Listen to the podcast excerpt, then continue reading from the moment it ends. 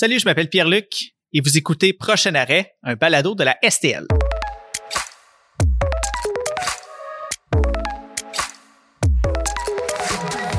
Le but de ce balado est simple, vous faire découvrir les humains derrière le transport collectif à Laval. Sans le savoir vraiment, il y a pratiquement un an, nos vies allaient changer. Pour ce balado, je vous invite à jeter un regard sur le passé et comment cette pandémie de COVID-19 a été vécue par nos équipes à la STL.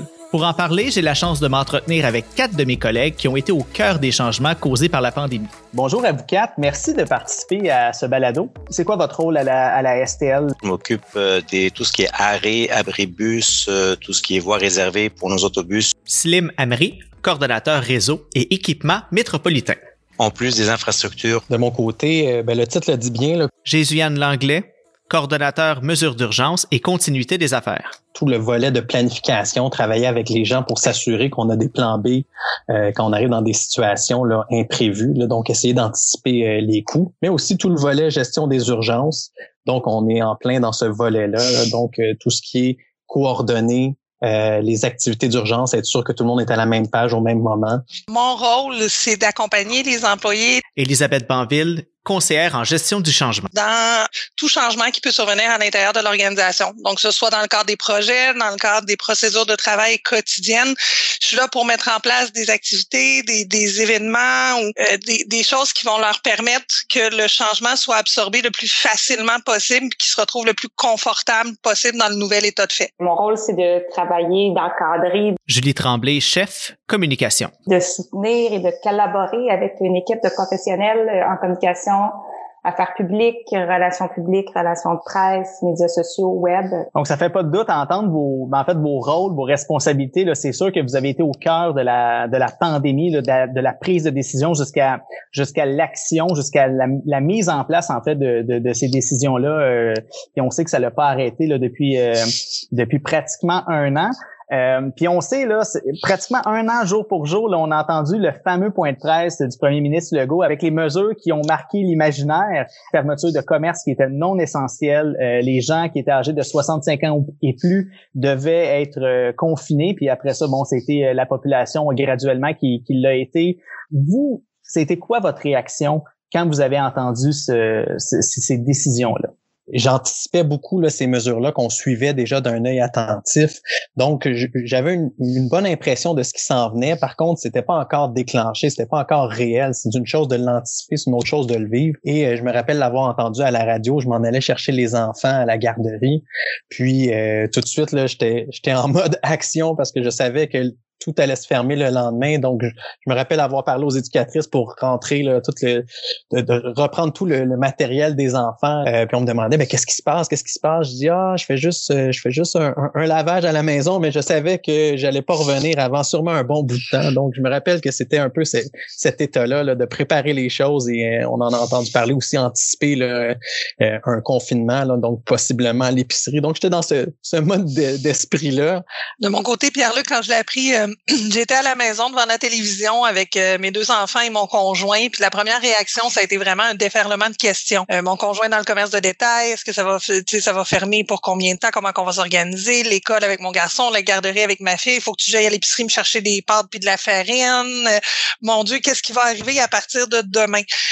Tout en me disant que ah oui, OK, ça va arriver, mais on va respecter les règles. Puis dans les 4-5 prochains mois, ça va être un peu dur, mais étant donné qu'on va les respecter, je décide de voir les choses positivement puis de me dire que ben on va pouvoir revenir à nos habitudes dans un avenir court moyen terme. J'avais décidé volontairement de regarder les choses d'un point de vue positif. Tout de suite, on a eu un groupe sur Messenger qui s'est organisé. Euh, on a commencé à se parler, voir c'était quoi les premiers défis qu'on rencontrait, puis c'était quoi les premières actions qu'il fallait poser. Fait qu'on avait toute la notion des voyages à l'étranger, les gens qui revenaient de la relâche, voir qu'est-ce que qu'est-ce que les employés devaient faire, s'il y avait des voyages à court terme de planifier. Moi, je devais partir la semaine suivante, c'était annulé.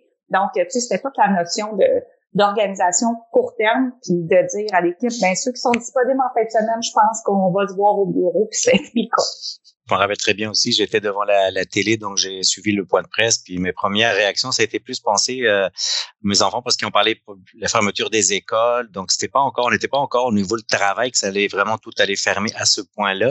Fait que ça a été un peu penser vite, vite la réorganisation euh, au niveau école, comment on va faire ça, même s'ils sont assez autonomes. Mais par contre, j'avais pas anticipé que ça soit aussi long que ça. Moi aussi, je pensais un peu que ça allait être une question de deux, trois mois, puis qu'on allait peut-être passer à travers puis revenir un peu plus à la normale. Comment qu'on a géré ça, euh, d'une part à l'interne? Quand on apprend une nouvelle qui a un tel impact sur le quotidien des gens, sur le quotidien des gens, euh, c'est sûr qu'on doit prendre des mesures qui vont en proportion de ces nouvelles-là. Donc, euh, effectivement, il y a eu toute une mobilisation, une structure de gestion qui s'est mise en place pour euh, commencer à adresser cette situation-là qui sort de l'ordinaire, qui sort de nos procédures habituelles et de notre contexte de travail habituel. Donc, euh, trois cellules se sont mises en place pour être en mesure de, de coordonner, de gérer toutes les, les informations qui allaient converger, là, soit entre les employés sur le terrain, avec les, les, citoyens, avec la population, avec, avec nos dirigeants, ces cellules-là ont permis d'avoir un point de rencontre pour tout le monde afin qu'à chaque jour, on soit à la même page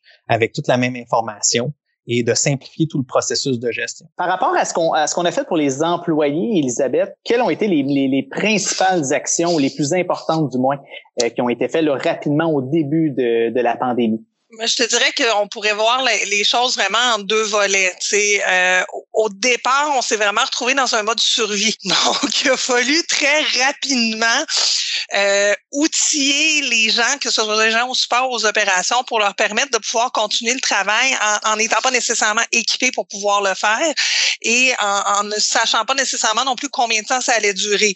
Donc, on, s'assurait que les gens qui étaient chez eux avaient soit, par exemple, un portable pour travailler ou d'assurer une connexion à distance sur leur tour au bureau à partir du travail ou de connecter leur tour à la maison euh, sur le serveur du bureau. Donc, il a fallu s'organiser euh, assez rapidement au niveau euh, par exemple, de, de l'entretien ou des chauffeurs, de s'assurer que les horaires de travail là, euh, euh, nous permettaient de respecter les règles de la santé publique, qu'on mettait en place rapidement des procédures. Qu'est-ce qui arrive quand une personne reçoit un diagnostic positif avec les services de santé? Donc, vraiment, au départ, ça a juste été de, de s'assurer que, que, que toutes les fils étaient capables de s'attacher pour qu'on puisse, dans un minimum, pouvoir continuer à fonctionner.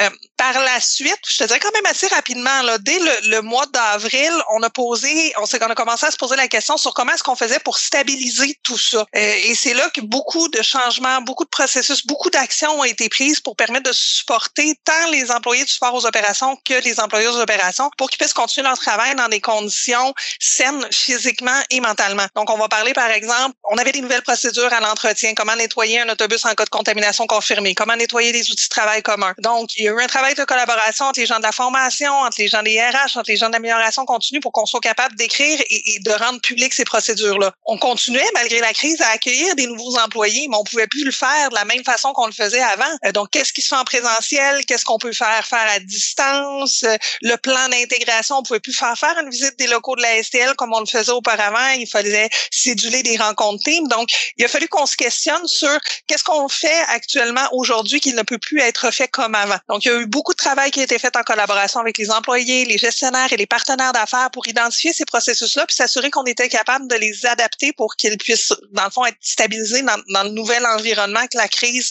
euh, que la crise nous amenait. Même au niveau des opérations, on a travaillé énormément sur la mise en place de, de cloisons pour s'assurer, dans le fond, de, de, que les chauffeurs soient protégés dans le cadre de leur prestation de service. Donc, j'aurais bien de la misère à en nommer une parce que ça s'est passé non seulement sur tous les fronts, tant aux opérations qu'en support, qu'au même titre que ça a pris de nombreuses formes. Communication avec les employés, ça, je vais laisser Julie développer un peu plus là-dessus, là. mais il y a énormément de travail qui a été fait normal, en premier lieu là, pour nous assurer qu'on était capable de fonctionner, mais ensuite pour stabiliser cette façon-là de fonctionner parce qu'on n'avait pas le choix, mais qu'on ne pouvait pas continuer à être en mode survie en tout temps. Qu'est-ce que les communications ont mis en place pour pouvoir essayer de garder un certain tissu entre, euh, entre les collègues. Comme Viviane disait, euh, il y avait deux cellules par jour, deux cellules tactiques qui se déroulaient euh, quotidiennement.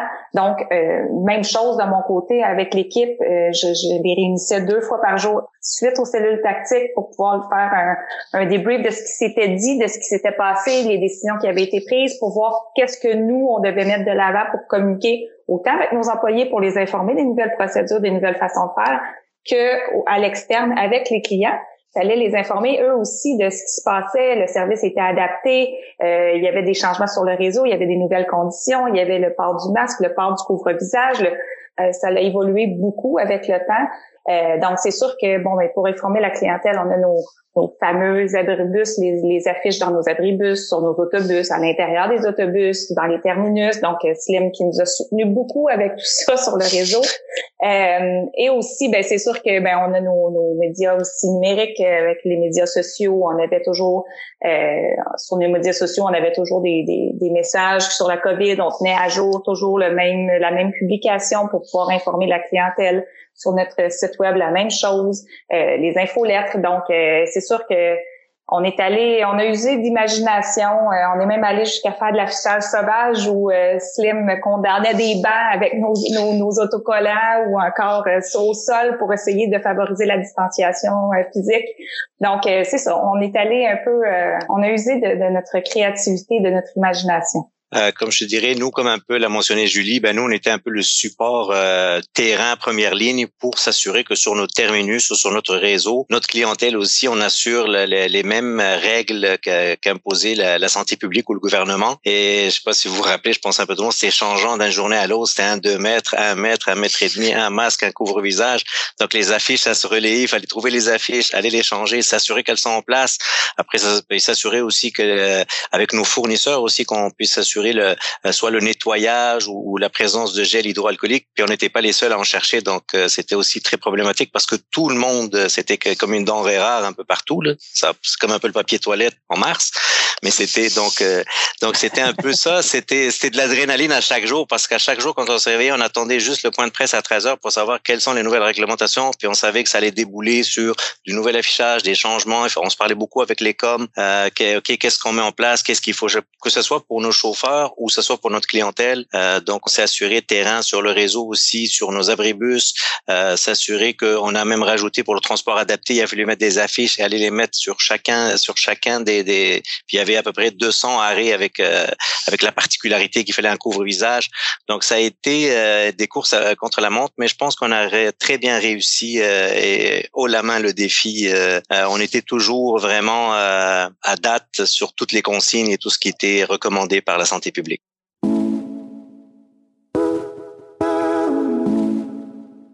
Wow! C'est vraiment impressionnant de voir qu'en si peu de temps, il y a autant d'actions qui ont été faites pour informer la clientèle, puis aussi ben, informer les employés, parce qu'il y en a qui sont à la maison en télétravail et d'autres qui sont sur le terrain. Parce que bon, c'est un petit peu compliqué pour un chauffeur d'autobus de faire ça de la maison. La STL a mis en place de nombreuses mesures pour sa clientèle.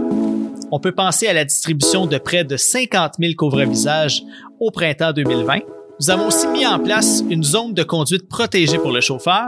Il y a également les efforts de la direction de la planification du service qui a produit au plus fort de la crise six scénarios d'horaires potentiels afin de s'adapter à toutes les éventualités. Et pour vous donner une idée, en général, ils en produisent trois fois par année. Finalement, nous avons rendu disponible l'outil d'estimateur d'achalandage qui permet de déterminer à l'avance le nombre de personnes à bord. Même si la COVID a sorti mes collègues de leur zone de confort, j'ai quand même le goût de savoir quel a été leur plus grand défi. À l'Estelle, c'est très important le service à la clientèle. Donc, euh, malgré la pandémie, malgré tout le chamboulement qu'on vivait, on devait maintenir notre standing dans, le reste des projets ou dans le, de, de notre livrable. Et entre autres, euh, il y avait le, le, projet, la mise en place des abribus, remplacement et acquisition d'abribus, qui est très important pour notre clientèle. Et avec toute la pandémie, toutes les entreprises qui étaient fermées, donc le projet a dû être retardé. Donc, ça pouvait jouer sur les échéanciers et même le risque qu'il soit pas mis en place. Mais finalement, on a réussi à, à le réaliser dans les délais, malgré euh, malgré la pandémie, malgré euh, tout tout un peu les craintes qu'on avait que ça soit face en place.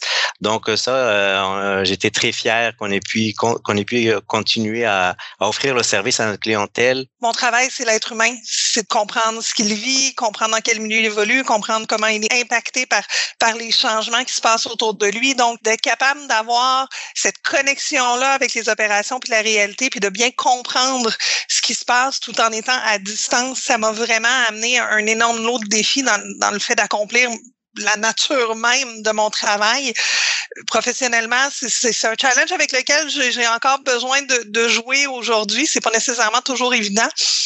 Mais je te dirais que sur une note plus personnelle, le plus, le plus grand défi que j'ai rencontré dans la dernière année, ça a été celui de devoir jouer sur un nombre incalculable de tableaux en même temps, tout en gardant ma santé physique et mentale intacte. Donc, on doit travailler, on doit s'occuper de nos enfants qui sont à la maison, on doit faire l'enseignement à distance, faut être un super prof, un super travailleur, un super humain, un super parent, et on ne peut se permettre d'échouer sur aucun des tableaux. Euh, de jongler avec tout ça, cette pression-là, cette responsabilité-là, tout en tout en restant physiquement et mentalement c'est probablement le plus grand défi que j'ai rencontré dans la dernière année. Ben moi, c'est sûr que effectivement, un peu comme Elisabeth, j'ai deux grands défis. Euh, en fait, euh, comme je disais, j'ai une équipe qui est assez serrée, j'ai une équipe qui est mobilisée, qui est performante, mais souvent, fallait que je freine les ardeurs. On dirait qu'on avait trop d'idées, on voulait aller trop vite, on voulait des fois aller trop plus vite que la santé publique, qu'est-ce qui nous imposait. Donc, ça a été un peu là, de, des fois de freiner les ardeurs de l'équipe, mais euh, euh, aussi de mon grand défi, euh, puis ça, c'est dès le début, je voulais conserver cette cette, cette force-là, la force de l'équipe, l'agilité, euh, la mobilisation, la motivation. Puis, tu sais, c'est sûr que je leur demandais beaucoup, là, tu sais, c'était des horaires 7 jours sur 7, le matin, l'après-midi, le soir, c'était des horaires euh, de McDonald's. c'est, ça avait aucun sens, puis tout le monde a embarqué. Euh, c'est une crise qui est vraiment euh, spéciale qu'on vit parce que elle, habituellement une crise va être va être ciblée dans un secteur pendant un certain moment de temps. Puis on a toujours notre vie personnelle après ça pour aller aller se ressourcer, se reposer. Mais tous les gens qui ont vécu cette crise-là, là, on parle planétaire, les gens la vivaient avec des conséquences à leur travail, dans leur vie personnelle, et il n'y avait pas vraiment d'endroit où pouvoir évacuer là, toute cette, cette, énergie négative-là, qu'on pense d'aller euh, se changer les idées dans un 5 à 7 ou euh, de prendre des vacances à quelque part. Tout ce qui était nos outils pour, euh, pour pouvoir ventiler était, était absent. Donc, c'était c'était quand même, c'est encore toute une crise là, qui, qui a beaucoup d'impact chez les gens. c'est sûr que ça nous, ça nous rend résilients, mais un des grands c'était vraiment, euh, puis euh, Elisabeth en parlait tout à l'heure, tout ce qui est la conciliation travail-famille. Donc, on peut dire que ça va avoir fait évoluer beaucoup, puis attirer l'attention vraiment sur cet aspect-là dans la vie des gens. Euh, mais somme toute, somme toute, ça, c'était le plus grand défi, je dirais, cette conciliation-là.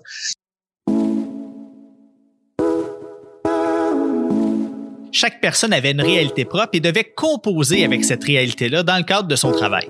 J'ai beaucoup parlé du passé avec mes collègues, mais j'ai le goût de les entendre sur l'avenir.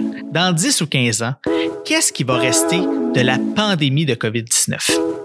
Moi, il y, a deux choses que j'aimerais qu'il reste de, de, de cet apprentissage-là. La première, ça va avoir été la force de l'équipe de la STL. Tout le monde a vu leur quotidien puis leur normal complètement chamboulé. Tout le monde et toute l'organisation a, a, vraiment a monté d'un échelon, a steppé up, si je peux me permettre l'anglicisme. Et cette force-là qui est intrinsèque aux gens puis aux employés de la STL, j'espère que ça va faire partie des choses qu'on va retenir parce que si l'organisation a pu livrer ce service essentiel-là aux gens, c'est grâce à la force des gens qui sont à l'interne qu'on a réussi à le faire. La deuxième chose, puis je vais faire un parallèle avec mon intervention un peu plus tôt quand tu m'as demandé qu'est-ce qu'on a fait pour que, tu sais, pour pouvoir s'organiser dans la crise. J'ai parlé au début de la notion de, tu au début on était en mode survie, puis après ça, là, on est plus dans un mode stabilisation. Mais dans une crise, après le mode survie, puis après le mode stabilisation, il y a un mode qui s'appelle l'évolution. Et j'espère vraiment que quand on va se retourner dans 10-15 ans, puis qu'on va regarder, mais cette occasion-là d'évoluer grâce à la crise, de repenser la façon dont on fait le transport en commun, la façon dont un organisme de service public comme le nôtre doit se positionner. J'espère qu'on va avoir pris l'opportunité que la crise nous a donnée, parce qu'il y en a des opportunités en gestion de crise, pour se repenser, pour évoluer, pour stratégiquement se demander, mais c'est quoi dans notre contexte actuel, dans la nouvelle normalité post-crise, parce qu'il n'y a rien qui va revenir comme c'était exactement avant, j'espère que l'organisation va prendre le step-up de se positionner correctement et stratégiquement dans cette avenue-là. J'espère que je vais être fière, dans le fond, dans 10-15 ans, je vais me retourner puis je vais me dire, ben oui, la STL, elle a fait la bonne chose, puis on est devenu une, une organisation encore plus innovante qu'elle ne l'était, parce qu'on a pris cette l'opportunité de la crise pour Ce que je retiens, euh, c'est l'importance du plaisir au travail. Euh, on sourit encore, on a encore le goût, on est encore là. C'est parce que on aime ce qu'on fait, puis c'est important. On est tous ensemble, puis je pense que en étant si serré comme on l'est à la STL, ben ça a fait que on a pu avancer, puis on a pu se rendre aujourd'hui encore avec le sourire. Puis on continue à faire notre à prendre notre, notre travail au sérieux, mais en tant qu'équipe, on se prend pas vraiment au sérieux. Euh, moi, ce que ce que j'aimerais euh, qui, qui, se maintienne, ce qui ce qui est ressorti beaucoup euh, de mon côté, ça a été un peu la solide. Deux points, c'est la solidarité et la créativité.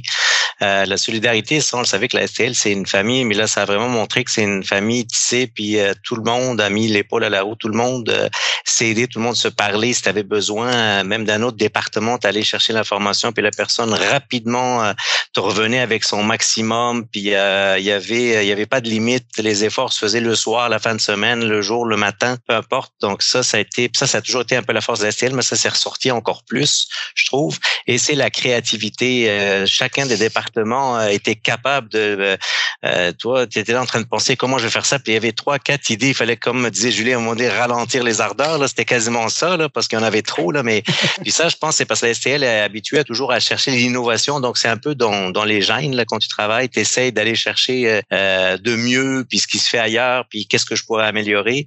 Fait que moi, c'est ces deux points-là que j'aimerais ça qui continuent euh, et puis qui soient maintenus euh, suite à cette crise. Euh, je pense qu'au niveau, euh, pas seulement de la STL, mais aussi euh, de, toute l'organisation globale du, du, marché du travail, on va retenir aussi cette nouvelle façon de travailler, du télétravail, de la conciliation travail-famille, euh, de tout ce qui est euh, la flexibilité dans les horaires de travail, dans l'approche du travail, dans la, le, le, travail d'équipe, surtout avec l'implantation de tous les outils qu'on a maintenant euh, technologiques. Euh, l'autre aspect aussi que, que je sens qui va être encore en place, c'est cette, cette, cette compréhension euh, et considération de tout ce que les autres euh, directions de travail peuvent avoir comme enjeu et comme impact et comment on peut s'entraider, même si c'est en dehors de notre de, notre champ de, de, de, compétences ou de responsabilité, de comprendre que nos, nos actes peuvent avoir des conséquences sur un et l'autre et qu'il faut le considérer et de travailler ensemble. Donc,